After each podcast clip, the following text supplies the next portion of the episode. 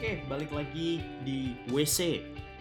Waktu cuan untuk uh, review market di minggu ke-20 kemarin ya. Kita menuju ke minggu 21 kali ini.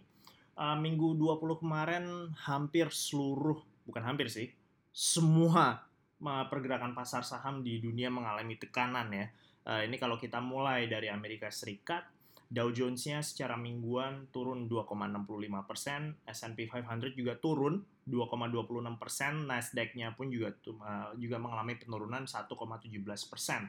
Uh, hal yang sama terjadi di Eropa, uh, FTSE turun 2,29 persen, uh, Prancis CIC ini juga turun 5,98 persen, uh, German DAX juga turun 4,03 persen. Uh, kita ke Asia, Uh, ini juga mengalami penurunan semua di Asia.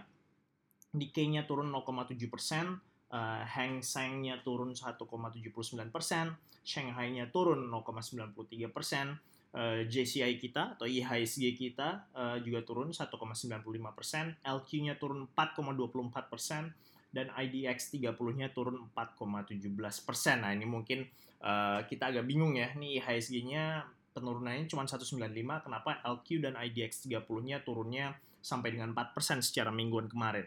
Ini kalau kita bedah IHSG-nya secara sektoral sendiri, uh, di minggu kemarin keuangan ini mengalami penurunan yang cukup drastis. Ini turunnya 7,47%. Kemudian diikuti oleh mining atau pertambangan turun 2,84%. Kemudian infrastructure dan utilities ini turunnya 2,33% di minggu kemarin.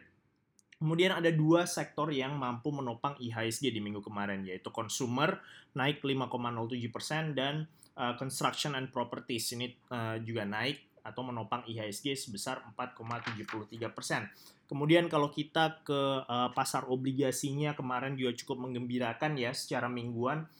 FR 10 tahun mengalami uh, penurunan yieldnya sebesar 30,28 basis point uh, kemarin di hari Jumat bertengger di level 7,764 persen untuk FR 10 tahunnya. Untuk yang 15 tahun secara mingguan di minggu lalu turun 13,45 basis point berada di level 8,063 persen.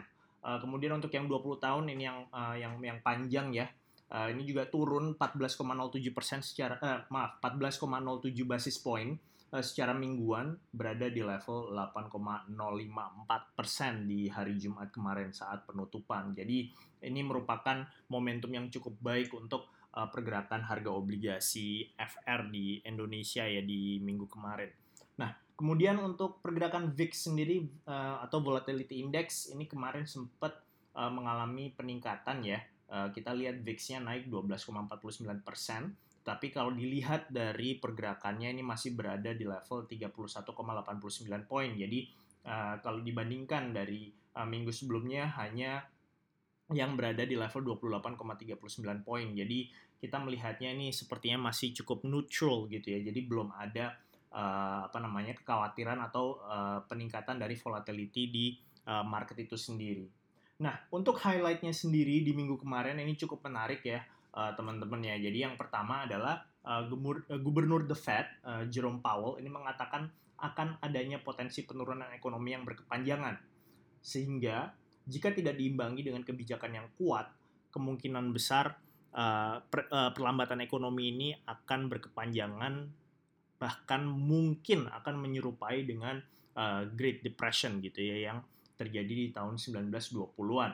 Nah, kalau kita lihat sendiri dari data initial jobless claims yang sudah uh, berturut-turut mengalami pelemahan ya atau peningkatan dari sisi uh, dari sisi initial jobless claims-nya uh, di bulan April itu sekitar 20,16 juta uh, aplikan. Uh, kemudian per 8 Mei kemarin uh, di bulan Mei ini sudah mencapai 6,16 juta aplikan. Jadi kalau kita jumlahkan di bulan April dan di bulan Mei per 8 per tanggal 8 Mei kemarin itu sudah mencapai 26,3 juta aplikan. Kemudian kalau kita lihat secara continuing-nya, nah ini ada dua ya, ada initial jobless dan ada continuing jobless. Bedanya apa? Kalau yang initial ini uh, jumlah dari aplikannya yang mengisi formulir untuk uh, mendapatkan benefit dari uh, penganggurannya. Kalau yang continuing ini, ini merupakan yang berhak mendapatkan benefitnya gitu ya dan continuingnya sendiri per tanggal 1 Mei ini sudah mencapai 22,8 juta uh, jiwa yang mendapatkan. Nah, data unemployment-nya Amerika Serikat di bulan April uh, kemarin itu sudah mencapai 14,7 persen. Jadi ini merupakan peningkatan yang uh, cukup tinggi ya, di mana secara average ini uh, tidak pernah menyampai 10 persen sebelumnya. Jadi ini cukup mengkhawatirkan.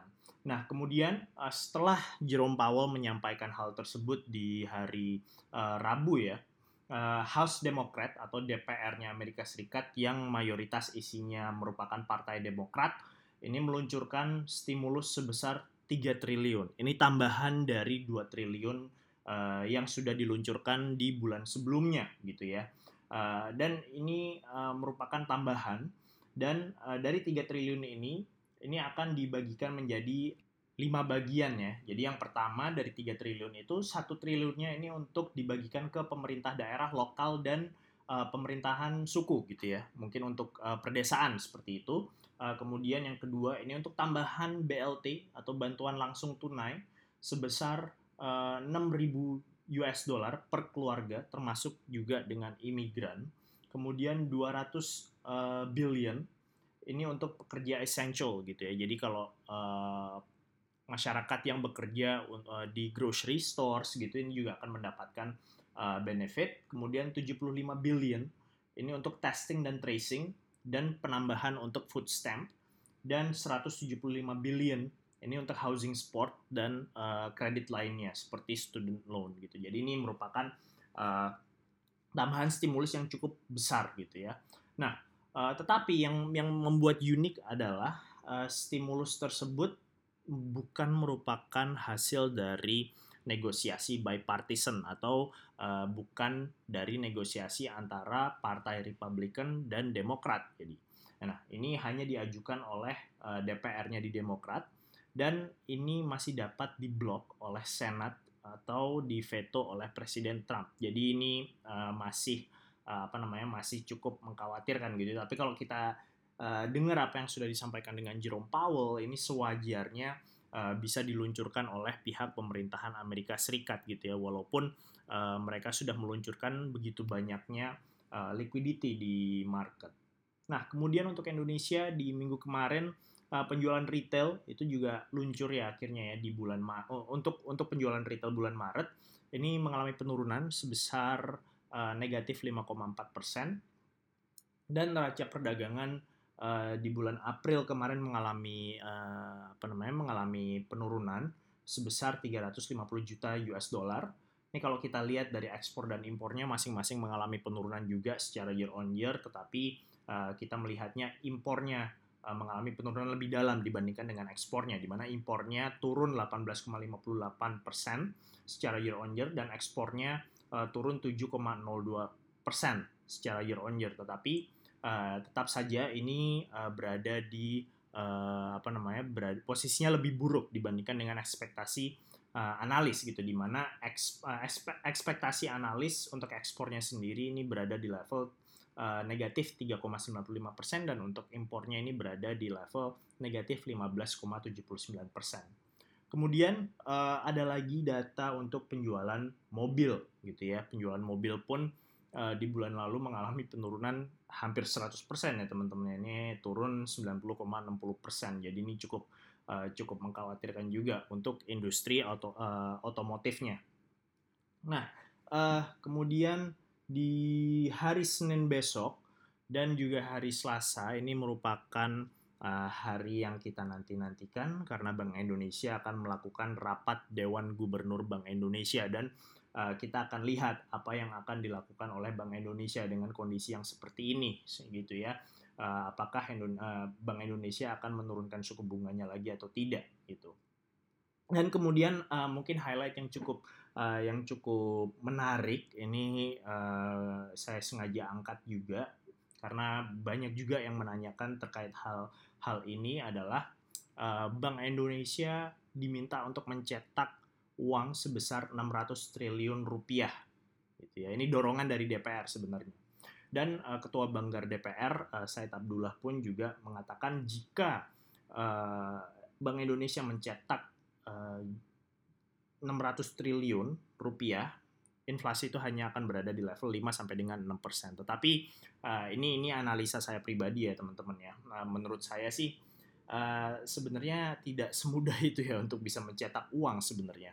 Nah, kenapa? Karena rupiah ini berbeda dengan dolar dan menurut saya kalau misalkan Bank Indonesia ini mencetak uh, 600 triliun uh, rupiah, menurut saya uh, masalahnya bukan bukan di inflasi gitu. Kalau inflasi itu tergantung sama tergantung sama konsumernya itu sendiri. Jadi kalau kalau sudah digelontorkan 600 triliun uh, rupiah ke ekonomi, tetapi kalau misalkan masih PSBB-nya masih berlangsung dan masyarakat pun juga masih menunggu akan PSBB-nya selesai dan masih belum bisa secara leluasa beraktivitas, menurut saya inflasinya ini tidak akan ke mana-mana juga.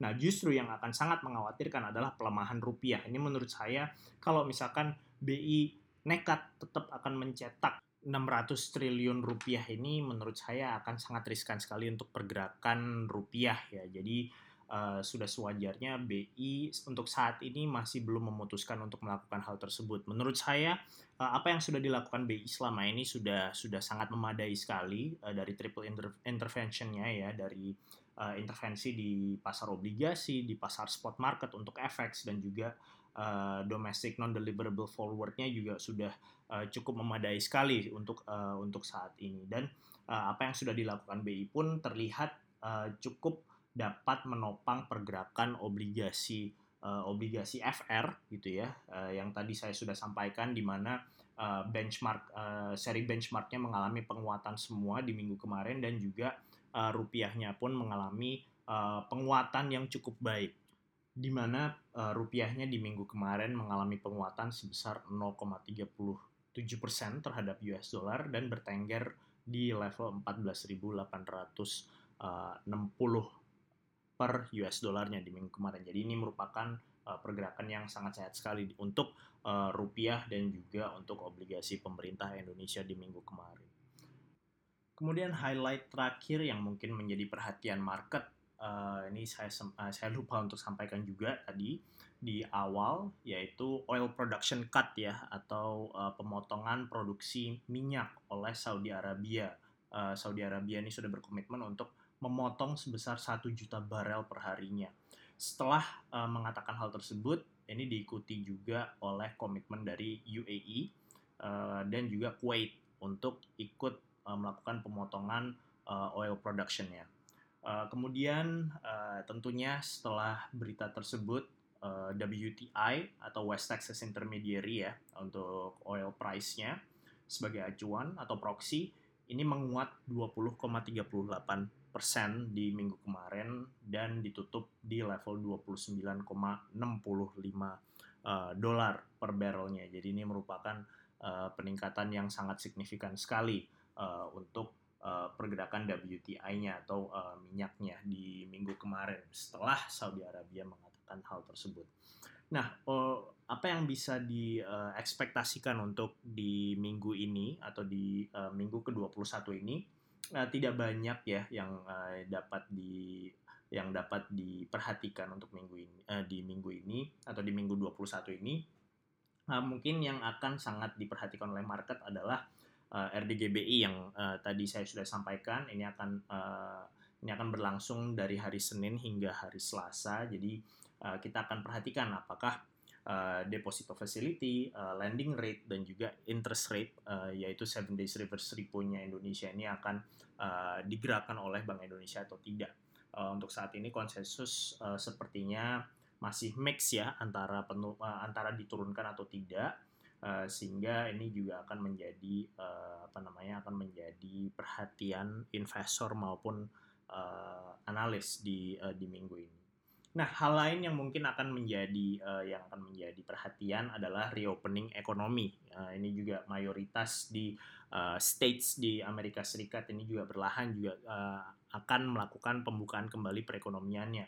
Nah, tetapi uh, ini juga ada resikonya tersendiri gitu ya, yaitu second wave, di mana second wave ini jika kita berkiblat ke uh, Spanish flu yang terjadi di tahun 1918. Ini sepertinya saya juga udah sempat sampaikan di uh, di minggu lalu ya terkait dengan Spanish flu. Ini second wave-nya kecenderungannya mengalami uh, apa namanya jumlah infection atau jumlah kasus yang lebih banyak gitu. Jadi lebih buruk dibandingkan dengan yang first wave jika reopening ekonominya ini terlalu cepat.